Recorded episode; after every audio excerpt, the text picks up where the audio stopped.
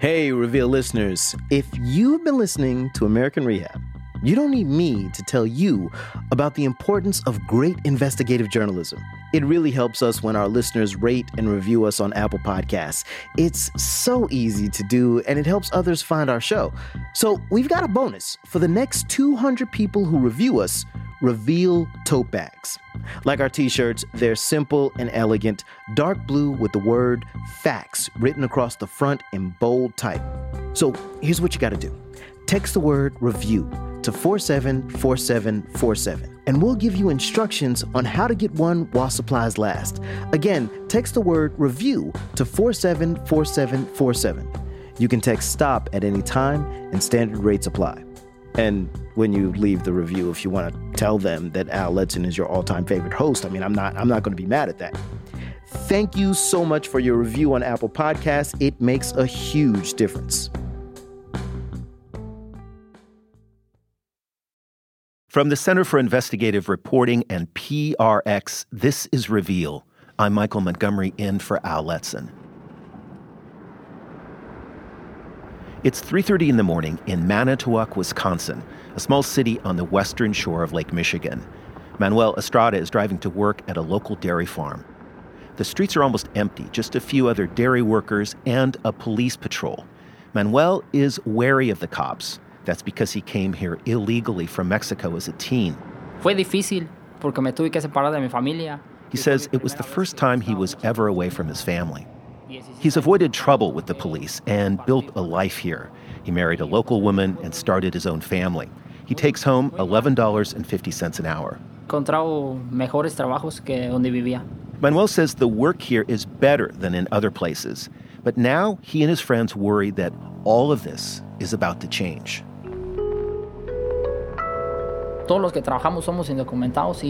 He says everyone he works with is undocumented, and a lot of people are afraid. The farm sits on rolling green hills, just a few miles from the lake. Son este ocho, ocho vacas por línea y tenemos dos líneas. Son 16 máquinas. In a large barn, Manuel coaxes a line of cows into milking stalls and connects black hoses to their udders. Then a powerful compressor pumps the milk into a huge cooler. This morning, Manuel and another worker will milk 400 cows. The work is exhausting, especially now. Manuel says he's been working nonstop for a month, sometimes 16 hours at a time, because the farm has been down a man. Other farms are short on workers too. That worries Abby Driscoll. Her family has owned this farm for 150 years. Usually within a day, I would have someone here on the farm that was ready and willing to work starting pretty much that day. Uh, then it got to be a couple days and then a couple weeks, and now this last time it was a month and a half before we found someone. Over the years, the Driscolls and other dairy owners came to rely on workers like Manuel. We have put out ads for, um, you know, legal citizens, and we don't have anyone else that comes here to do the job that they do. Jobs like early morning milkings. Keep in mind, Dairy is one of Wisconsin's biggest industries. At the same time, this is the state that pushed Donald Trump to victory last November, bringing his immigration agenda into the White House. Thank you very much. It's great to be here today. To Just this past week, President Trump endorsed a new bill that he says would cut legal immigration by half. This legislation demonstrates our compassion for struggling American families who deserve an immigration system that puts their needs first and that puts America first. The bill targets unskilled immigrants and favors those who speak English and have an education. But even short of new laws, President Trump is having an impact. Some workers here illegally have fled the state or the country. Others simply stopped looking for work. That's left farmers like Abby in the lurch. I can only imagine in the next few years, it's just going to continue to get worse. She knows Manuel is in the country illegally. So do the local police. They've pulled him over before and they know he doesn't have a driver's license. They've left him alone for now. But if President Trump and other Republicans succeed in cracking down on illegal immigration, things could get a lot riskier for folks like Manuel and for the people and places offering them sanctuary. Reveal's Andrew Becker picks up Manuel Estrada's story during a protest at the Wisconsin state capitol.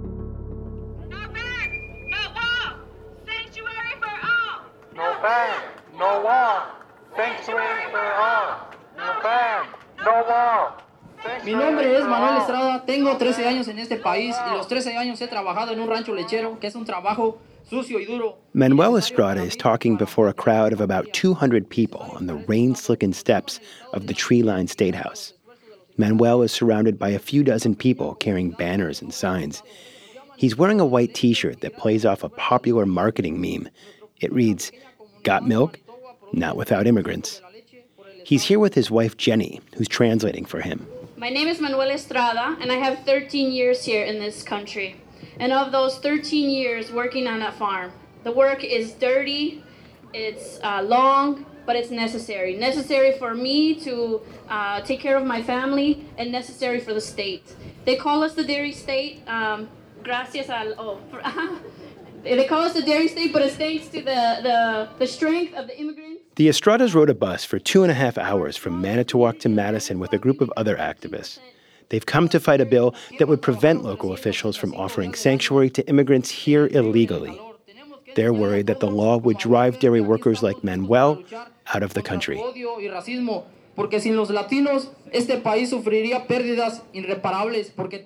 Manuel is 30, has a slight build, and wears his hair closely cropped on the sides, longer on top, with a wispy goatee. Jenny's 37, and you can hear her native Wisconsin accent come through when she talks. They've been married for a little more than a year and have a three year old son. They're also raising four children from Jenny's previous marriage. That ended after authorities deported her then husband to Mexico. At the rally, Jenny comes across as the more outgoing of the two. Manuel wastes few words, but his message is forceful.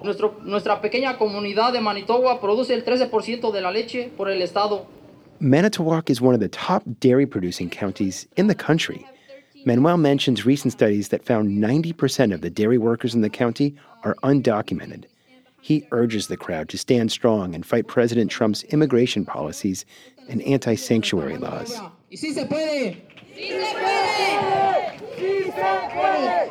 Si se puede. Yes, we can.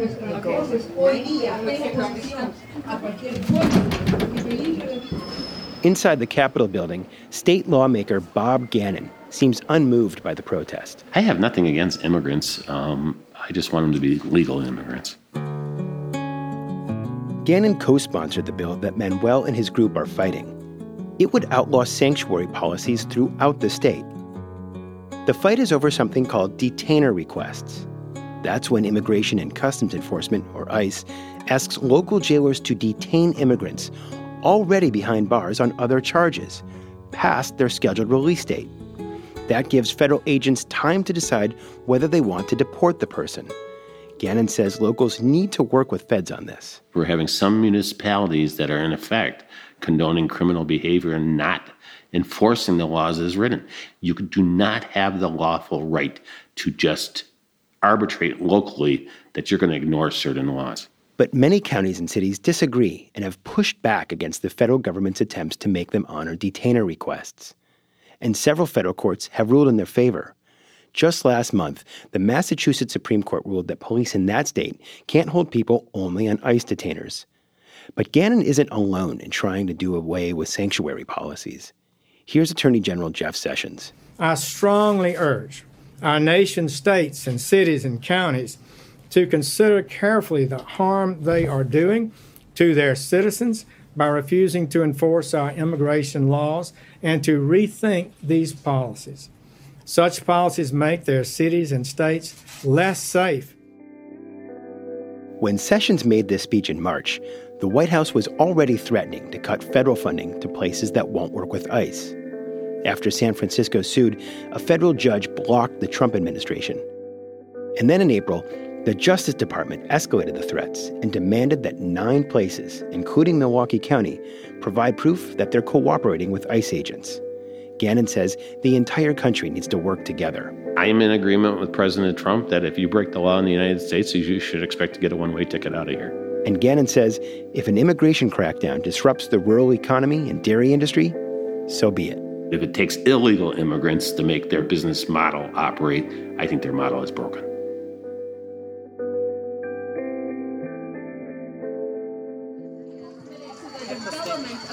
At the rally that day, some of the people protesting work for dairy farmers who voted for Trump. Jenny says her husband raised concerns right after the election. He did actually the day after Trump won. He came home and he said that um, his boss said to him right away, haha, Trump won, yeah, Trump won. She was really excited in the farm. And he says, we'll see if you say that a couple months down the road when you're milking all these cows by yourself. That's right. Manuel's boss, Abby, voted for Donald Trump. I think we're going to go inside soon, right? In Madison, as a sprinkle turns to rain, the protesters push into the Capitol building to press their point with lawmakers. They're satisfied that they've been heard, though maybe not listened to. Manuel and Jenny join the others as they board a school bus back toward Manitowoc.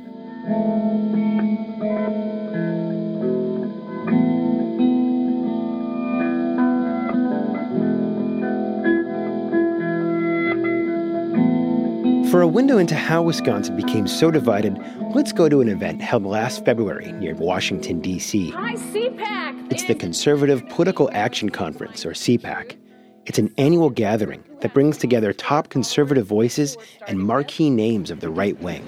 Milwaukee County Sheriff David Clarke is.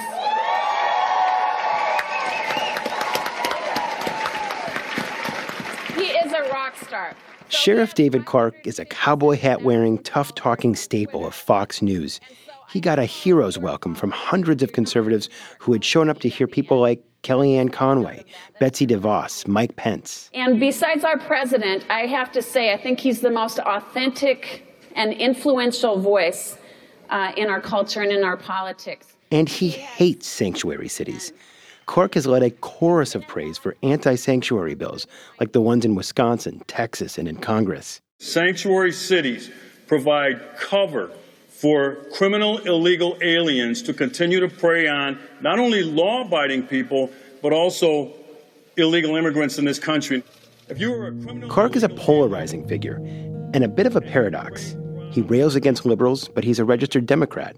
He's an African American who slams the Black Lives Matter movement. He cheers for the Dallas Cowboys.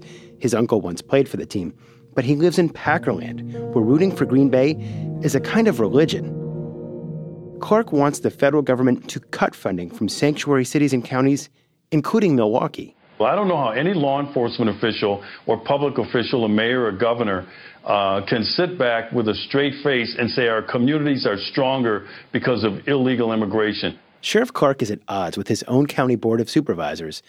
Five years ago, the board passed a measure limiting how county officials respond to detainer requests from ICE agents. They wanted to shield people involved in minor violations, like traffic stops, from possible deportation.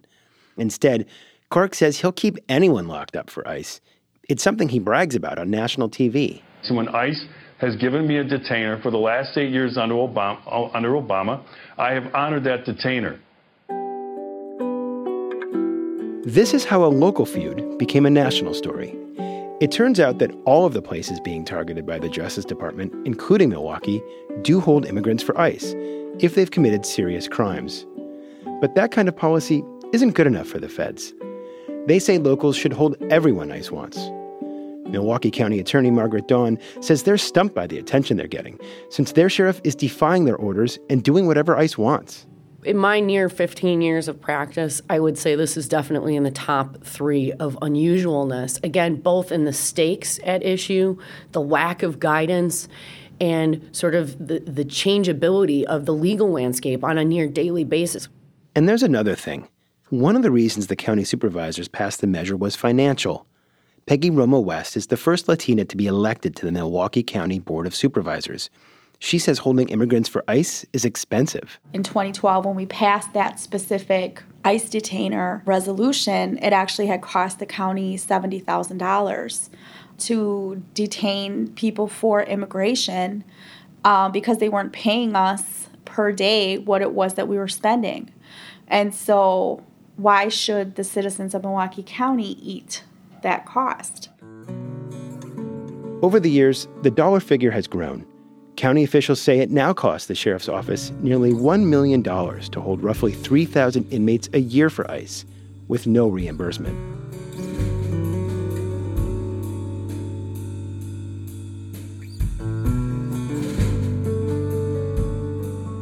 Sheriff Clarke declined multiple interview requests.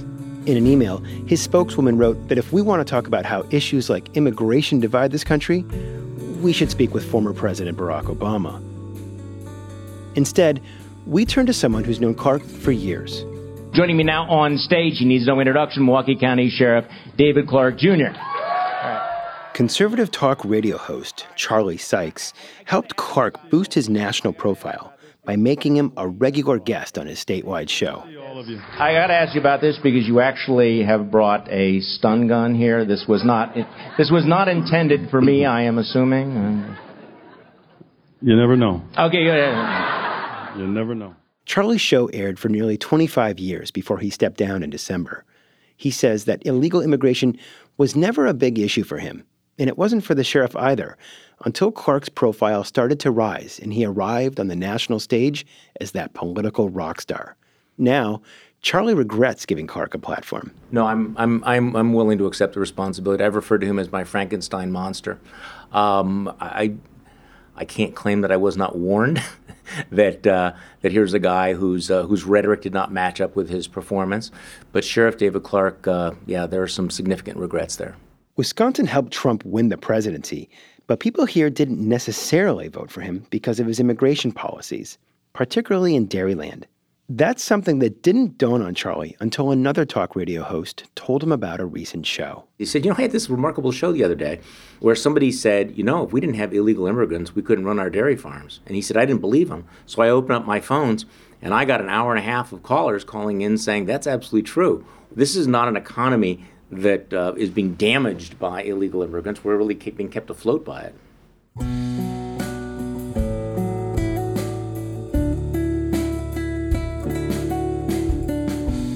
So, what do these changes in immigration policy mean for dairy farmers who voted for Trump?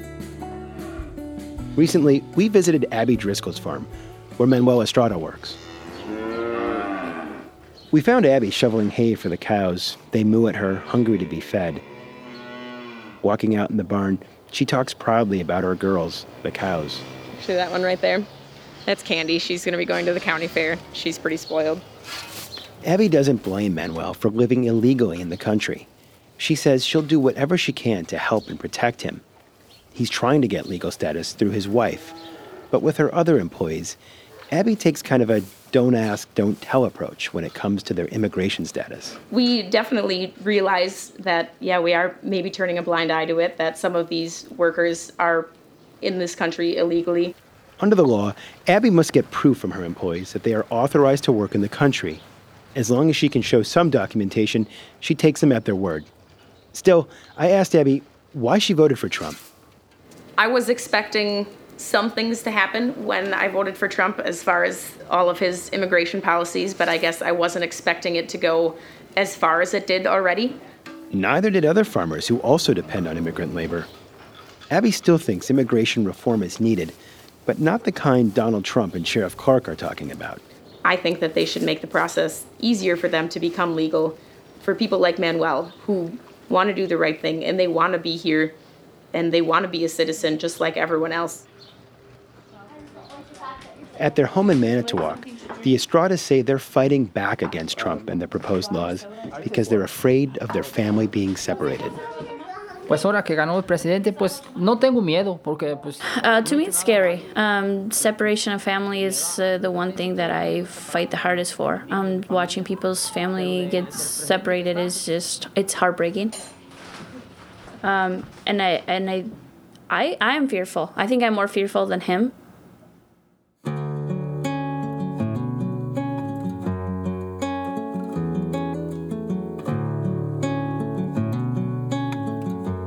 That story from Reveal's Andrew Becker.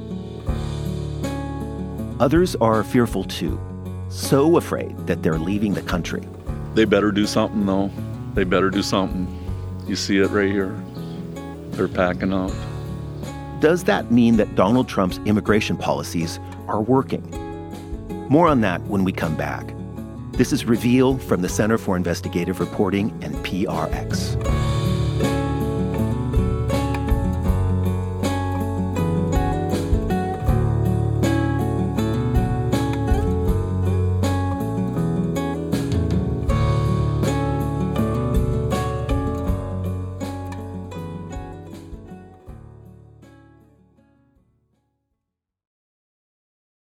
Reveal is brought to you by the University of Virginia and the Sacred and Profane podcast.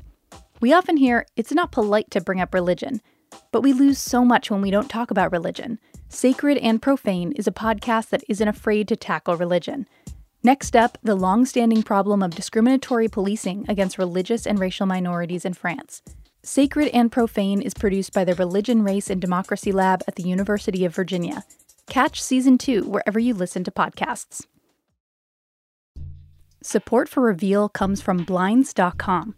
Transforming your home into even more of a sanctuary is easy and affordable with Blinds.com. They make it simple to shop top quality blinds, shades, and interior shutters from home with easy online ordering and free shipping. Blinds.com has helped millions of homeowners through the process, and they guarantee the perfect fit whether you DIY or have them install everything for you. Go right now and see how much you can save at Blinds.com. Rules and restrictions may apply. From the Center for Investigative Reporting and PRX, this is Reveal. I'm Michael Montgomery, sitting in for Al Letson. The state of Wisconsin has become a flashpoint in the debate over immigration. On one side, you have people like Milwaukee Sheriff David Clarke. He says immigrants in the country illegally should get out no matter what. On the other, you have farmers. They say a day without undocumented immigrants would slam the brakes on Wisconsin's $43 billion dairy industry. Caught in the middle are the workers, the folks who tend, feed, and milk more than a million cows. And some of them aren't waiting around to see what happens. Alexandra Hall of Wisconsin Public Radio and the Wisconsin Center for Investigative Journalism brings us their story.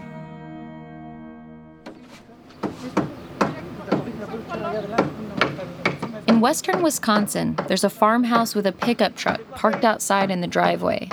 The mid afternoon light lingers, and five men are using a drill, a hammer, and nails to build what looks like a plywood fence around the sides of the truck bed. While they work, a young woman, her name's Luisa Topole, hurries out of the house carrying something a cardboard box of books, a suitcase full of clothes or children's toys, and then she insists that her husband, Miguel Hernandez, take it. His job is to figure out how to fit all of this, every item his family owns, onto the back of this truck. And that's hard when you've lived here as long as they have.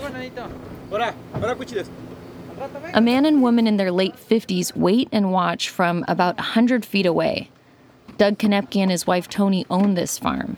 We can't milk the cows anymore by ourselves it really does concern me as far as who's gonna who's gonna fill their shoes. The Americans just don't want to put the hours in this. Miguel is from Mexico. He's thought about what Doug and Tony are saying more than once. In the 16 years I have working on the farm, I never see a American to stop and ask for a job for milk cows. Miguel and the other workers have kept farms going here in America's dairyland. If you ask them, they'll tell you stories of how they walked through the desert for days to cross the border into the US, how they eventually got here to Wisconsin, and they found jobs on farms eager for the help. We just came to work, but some of people think uh, we are taking jobs from the legal people. Farmers who hire men like Miguel don't ask too many questions about whether their social security numbers or documents are real. They have an understanding for decades, it's worked out for Mexican immigrants in Wisconsin to hold steady jobs. They've enjoyed a certain level of security. Some of them say that's not enough to keep them here. Not anymore.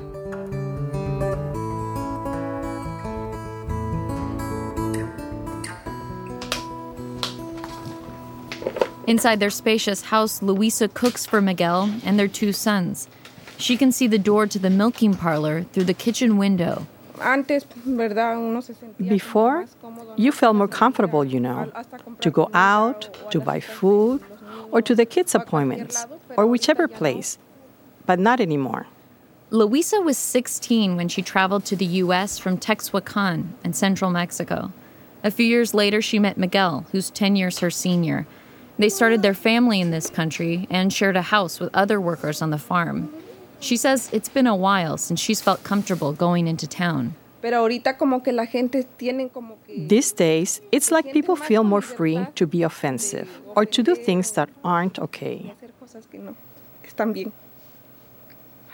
Ah, Luisa remembers an uncomfortable encounter Miguel told her about right after the election last November. He said he went to a gas station to put gas in his car, and there were some Americans dressed in hunting gear. I went to the gas station she's talking about. Uh, Margaret. 821. It's 20 minutes more or less from where they live. About a week after the election, Miguel stopped by here with a work buddy.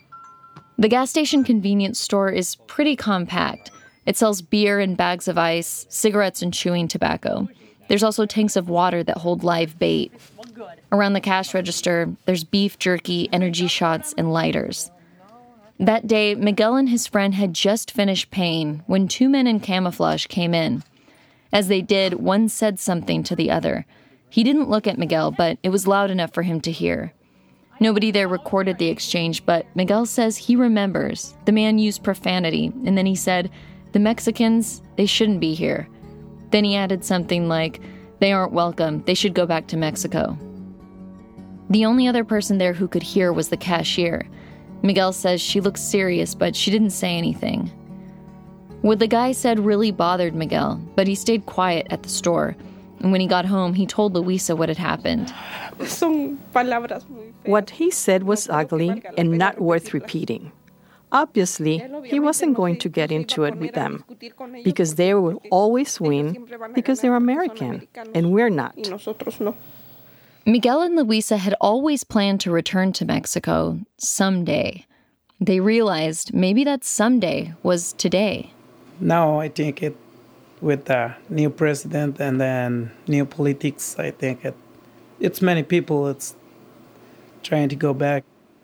They decided that after their oldest son finished preschool, Miguel would drive the family's truck and belongings to the border. A few days after that, Luisa would fly from Chicago with the kids. Our families in Mexico, they when they watch the news and the TV, uh, they see their rights in many states and so they worry about that. The fear of those raids escalated when rumors spread about immigration officers visiting the town nearest the farm.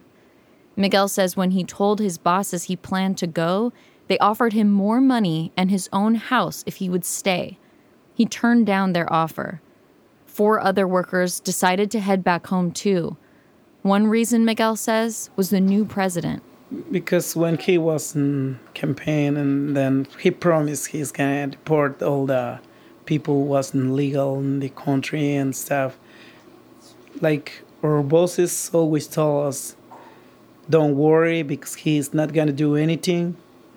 But in some states it's, it's happening. There are other reasons to return to mexico. Miguel says his parents are getting older and his father is sick. Because they entered this country illegally, Miguel and Luisa haven't been able to visit their parents and get back to Wisconsin without risking trouble at the border. Yeah. Yeah. So you got phones or whatever that you can keep in contact so in case you get separated. And- the truck bed enclosure is finished. It's taken all afternoon for the men to load it with furniture, boxes of clothes, and kitchen appliances. They've tied down the piles to make sure nothing falls out on the 37 hour drive to their hometown. Miguel's brother Damaso says he and the others watched the news in Spanish, and it's no secret how Wisconsin voted. Until last November, the state hadn't gone for a Republican since Ronald Reagan in 1984. They decided in this state, right? And this is where they need us the most for the labor. It's weird. It's difficult. The truth is, all of the Hispanic people here knew the Americans here in Wisconsin were supporting Donald Trump. I think they made a mistake because a lot of people are fleeing precisely for that reason.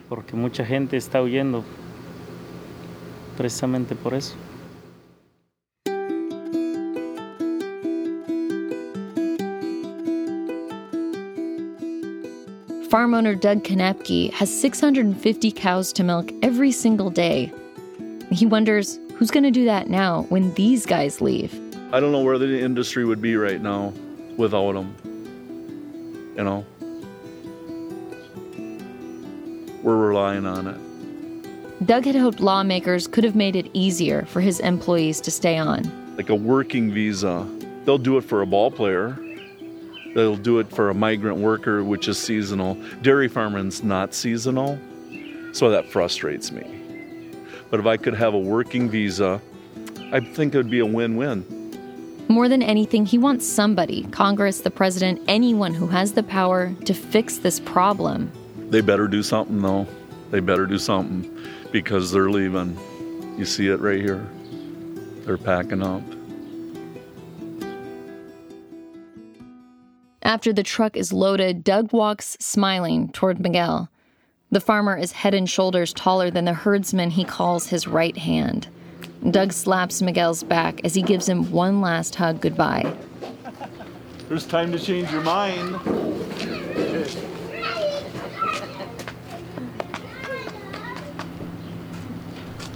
Around 6:30 the next morning, Miguel, Luis, and the others get into their trucks.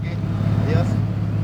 Miguel shuts his door, pulls out of the driveway, and heads south to leave Wisconsin and the life he led here in the rearview mirror.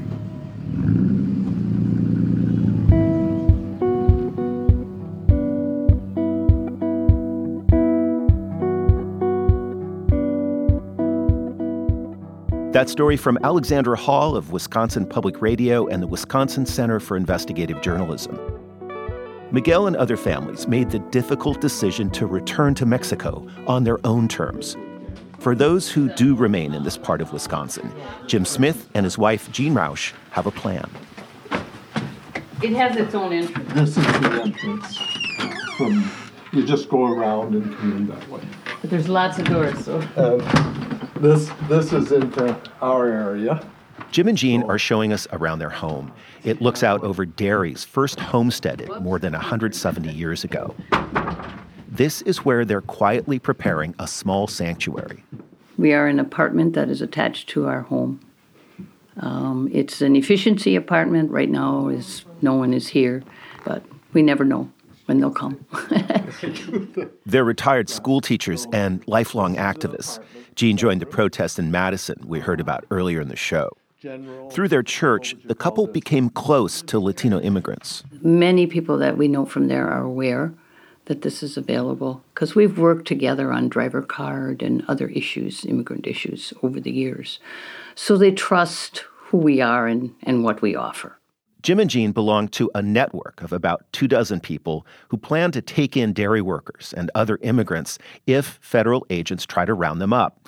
They formed a rapid response team to help workers get away from the farms and reunite with their families. If somebody comes here and they need a ride to wherever, I will take them there. Uh, if I end up in jail for some reason, I will spend my time writing. Jean says people know how to activate their safe haven plan if immigration agents show up. Jim has his story ready. If somebody comes here, they're a guest, our guest. And I would definitely treat them that way. So if somebody comes looking for me, they can find me. If they go in this apartment, then I would expect some kind of a uh, legal document requiring that I open the door. Otherwise, I will not allow somebody in this apartment. For now, the apartment sits empty. For immigrants who intend to stay, their door remains open. Other people are providing sanctuary, not for immigrants who want to stay in the U.S., but those looking for a safe passage north. It's not the Hilton, but it certainly beats having somebody break down your door and detain you and your family. We take a look at the last stop on the 21st century version of the Underground Railroad when we come back. This is Reveal from the Center for Investigative Reporting and PRX.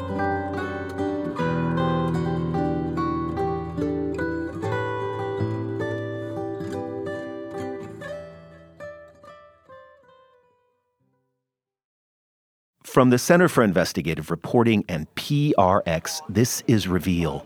I'm Michael Montgomery in for Al Letson. Uh, what are your names? Uh, ¿Cómo te llamas? I want to introduce you to a family in transition. Imaira León.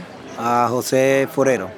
Jose and Imaira are a married couple from Valencia, the third largest city in Venezuela. He ran a chain of meat markets, she's a doctor. They have three young kids. Over the last few years, life got a lot harder for them. Well, the problems that have spread across the country, which everyone knows about. Last year, the price of consumer goods spiked 800%. The food shortages were so intense, poor nutrition caused the average Venezuelan to lose 20 pounds. The murder rate shot up, and riots broke out. Without food, no medicine, no supplies for hospitals. All of these kinds of problems, which were all over the country.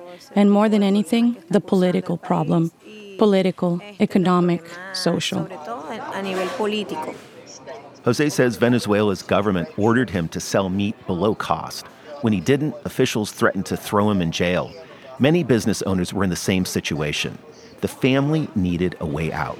We didn't really have a definite plan, anything precise, but we intended to see what there was in the USA. Jose came first to Miami on a tourist visa. Imaira and their kids arrived a few months later. They wanted to get asylum in the U.S. It was a long shot. Then Donald Trump won the presidency. Once he won the presidency, there was a march that was actually against immigrants. This made us think again, because then there wouldn't be opportunities for immigrants. The family met with immigration attorneys to see if they could stay. The lawyers doubted they'd have much success under the new administration. So, like a growing number of asylum seekers, they looked north for sanctuary. We decided we wouldn't stay, that we'd come to Canada. A friend told them about a place that could help a refugee shelter called Vive la Casa. This nonprofit is a few miles from the Canadian border, and it was Jose and Imaira's last hope. Reveals Ike Sriskandarajah follows Jose and Imaira along what some call a new underground railroad to Canada. He starts at a red brick school building in a low rent area of Buffalo, New York. In the Middle Ages, you could bang on a church door and call out for sanctuary. In 2017, it goes more like this Hi. Are you new? Trying to go to Canada? That's the first thing the receptionist asks you when you walk into Vive. Are you trying to go to Canada today? yeah, pretty much. yeah, it's pretty much no matter who walks through the legal office, that's kind of the question they get asked. Vive's Mariah Walker helps new arrivals prepare their asylum documents to enter Canada. There are always new arrivals. We had a few people, I'm not sure exactly how many, but uh, we had two people come in throughout the night. And how many people are here right now? Um, I think just shy of 100. This shelter tries to deliver on the Statue of Liberty's promise. It accepts tired, poor, huddled masses of asylum seekers. They come from dozens of countries Colombia, Pakistan, Iraq, Haiti. Vive feels like Ellis Island inside a Catholic school. The old wooden floorboards creak under our feet, and next to every electrical outlet we pass, someone from somewhere in the world is charging a cell phone.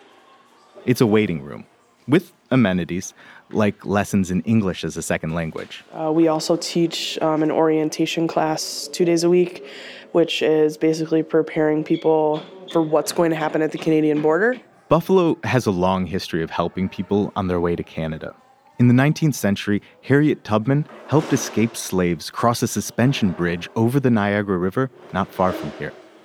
During the 1980s, Franciscan nuns in the Buffalo area took up that task in response to an influx of refugees from war ravaged El Salvador. At first, the nuns were just housing the Salvadorians in their convents, and that eventually turned into Vive. People find out um, about Vive through all different um, ways. Um, you know, they find out through family members, they find out through the internet, all completely word of mouth. Sister Beth will be able A local healthcare nonprofit manages the shelter now, but nuns continue to run it along with volunteers and paid staff like Mariah. Their reputation among distressed, displaced people has only grown. Um, so January was when we really started getting hit pretty hard. Um, our numbers almost doubled. Mariah says the staff fielded more than a thousand calls a day. The threat of a travel ban and increased immigration raids also spooked people, even those who'd lived in the U.S. without documents for years. Some supporters of the president may see this as a sign his immigration policies are working. People are self deporting. But there's a difference between the president's tough talk on sanctuaries and what federal agencies actually do. Housing and urban development money helped buy this 100 year old brick schoolhouse. One of the nuns told me that Homeland Security has dropped people off here when agents didn't know what else to do with them. So far, Immigration and Customs Enforcement has not entered the building to round up immigrants for detention.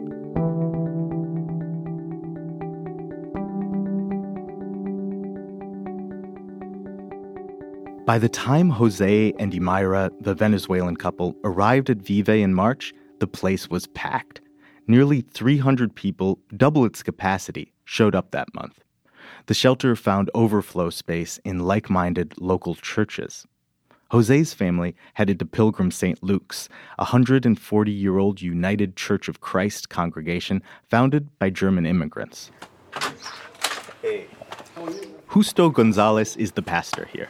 You know, it, it's not the Hilton, but it certainly beats having somebody break down your door and detain you and your family or living with that fear of that happening.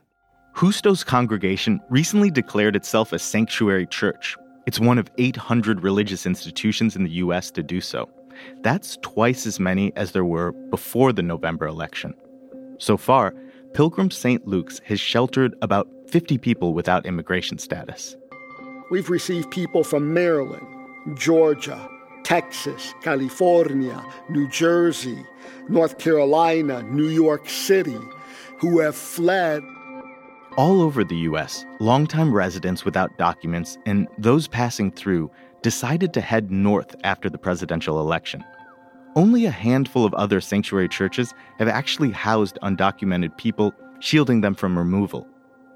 In a phone call with the head of another sanctuary church, Justo realized why his is different. I was actually stunned when a pastor in California said, Oh my God, you have an exit strategy. When they come to me, they are under house arrest in a church basement and can't leave. Well, we do have an exit strategy. This church is less than a mile away from the Peace Bridge. That's the international highway arcing over the charging Niagara River, just an eight minute drive away. Look left. You see that? Right there, that's Canada. As a sanctuary activist, Justo has developed a pretty high profile. He scrolls through his phone and shows me all the recent calls and text messages he's gotten from people asking for his help. He's also attracted unwelcome attention. You're a scumbag. You're a fucking piece of shit for housing fucking undocumented illegal alien refugees and you let them live there. You're a fucking scummer. I hate you. I hate your church. It's this kind of talk that convinced Jose and his family, along with thousands of others, that they might be better off in Canada. After waiting about three weeks in Buffalo, it was their turn. Early one morning, a cab picked up Jose and his family and drove them to the Peace Bridge, over the Niagara River to the Canadian Border Services Agency. With Buffalo on one side, Toronto on the other, this is the busiest land bridge between the nations. Its building looks out on many lanes of toll booth like checkpoints between the US and Canada. Inside, where Jose and his family waited, it's technically no man's land. We're not really in Canada and we're not really in the United States. We're kind of on the the space that is I don't know, it's all border. Yeah. I don't know, it's, I call it La La Land. Yeah. I don't know if there's it's a an in between. name. It's Yeah. a purgatory. Yeah. It's where Martha Mason runs the Peace Bridge Newcomer Center. It's a very Canadian waiting room. There's a red maple leaf on the flag and a picture of Queen Elizabeth on the wall. There's a daytime movie on the TV and a small stack of Little Caesars pizzas.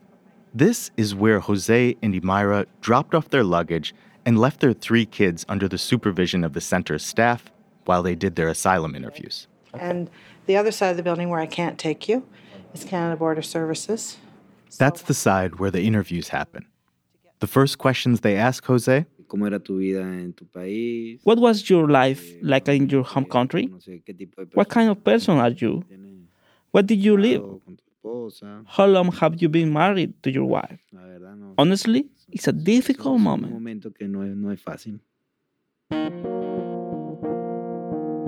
This high stakes process can take a couple of hours or a full day. You have to prove you are who you say you are and that you have a close family member on the other side. Those are the terms of a treaty between Canada and the US called the Safe Third Country Agreement. Asylum seekers who can't prove they have what authorities call an anchor relative can get sent back to the US and potentially returned to their home countries. So, for uh, persons who are uh, out of status in the United States or undocumented, uh, re- being returned to the United States is pretty high risk for them. Because, she says, if the US does send them to their home countries, they could end up a political prisoner or dead. 200 Canadian law professors have called for a moratorium on the US Canada agreement, and there's a lawsuit trying to stop it. Martha says that's why people who don't meet the criteria sometimes take desperate measures.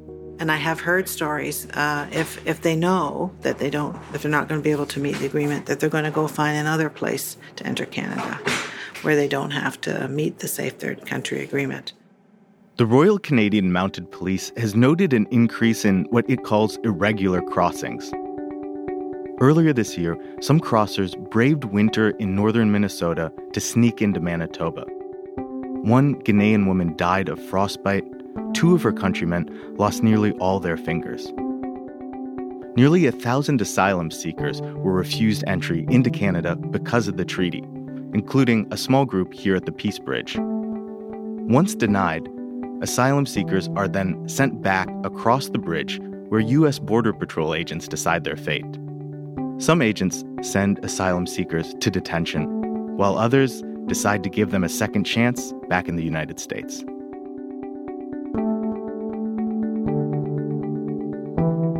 Martha says the border agents don't tell her who gets in and who gets sent back, but she has her own way of learning what happens.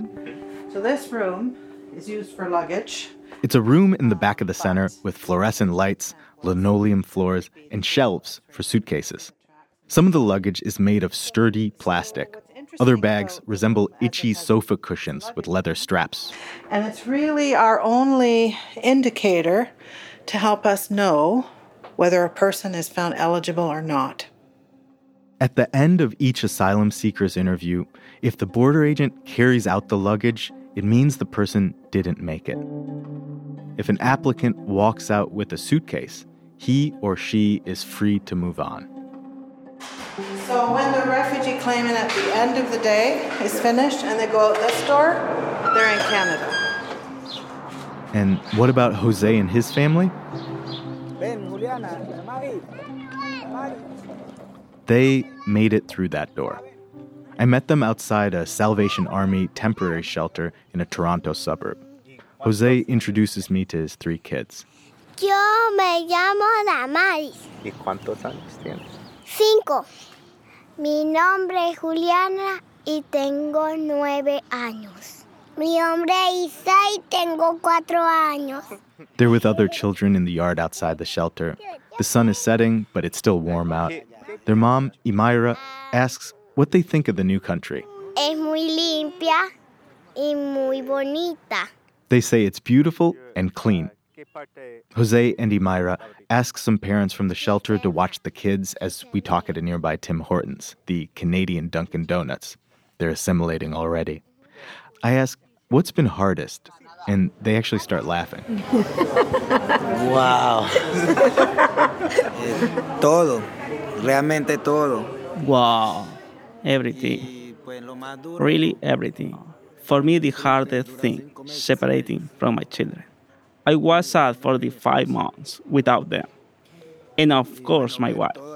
And to see everything we left behind in Venezuela. As you can see, or well, everything we can have to leave behind there. It's been really difficult. What's clear, though, is why they left and what they want for their kids. So that they can go to high school, because education is the foundation for everything. Somewhere that's located in a place where they can study. Their hearing date with the Refugee Tribunal, the independent Canadian council that determines asylum cases, is scheduled for later this month. A day we've been waiting for. We knew this would happen, that it would come, and well, I really hope that that's God's will. Whatever the judge decides, I will accept it. Until that decision, she and her husband maintain their faith and continue to learn about this new northern home. Okay. I'll, God, God bless you. God, God? God bless you. Bless, bless you. Okay. Okay. okay.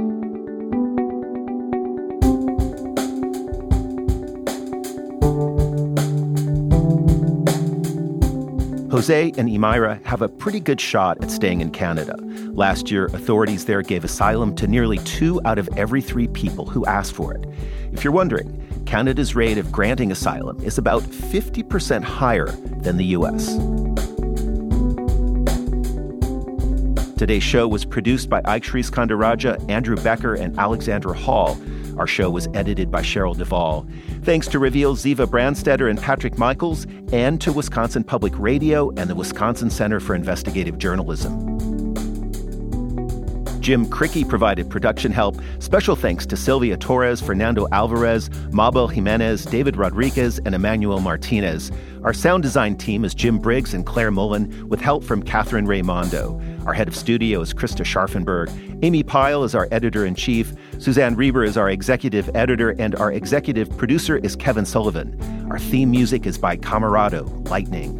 Support for Reveal is provided by the Reva and David Logan Foundation, the Ford Foundation, the John D. and Catherine T. MacArthur Foundation, the John S. and James L. Knight Foundation, the Heising Simons Foundation, and the Ethics and Excellence in Journalism Foundation. Reveal is a co production of the Center for Investigative Reporting and PRX. I'm Michael Montgomery. Al Letson will be back next week.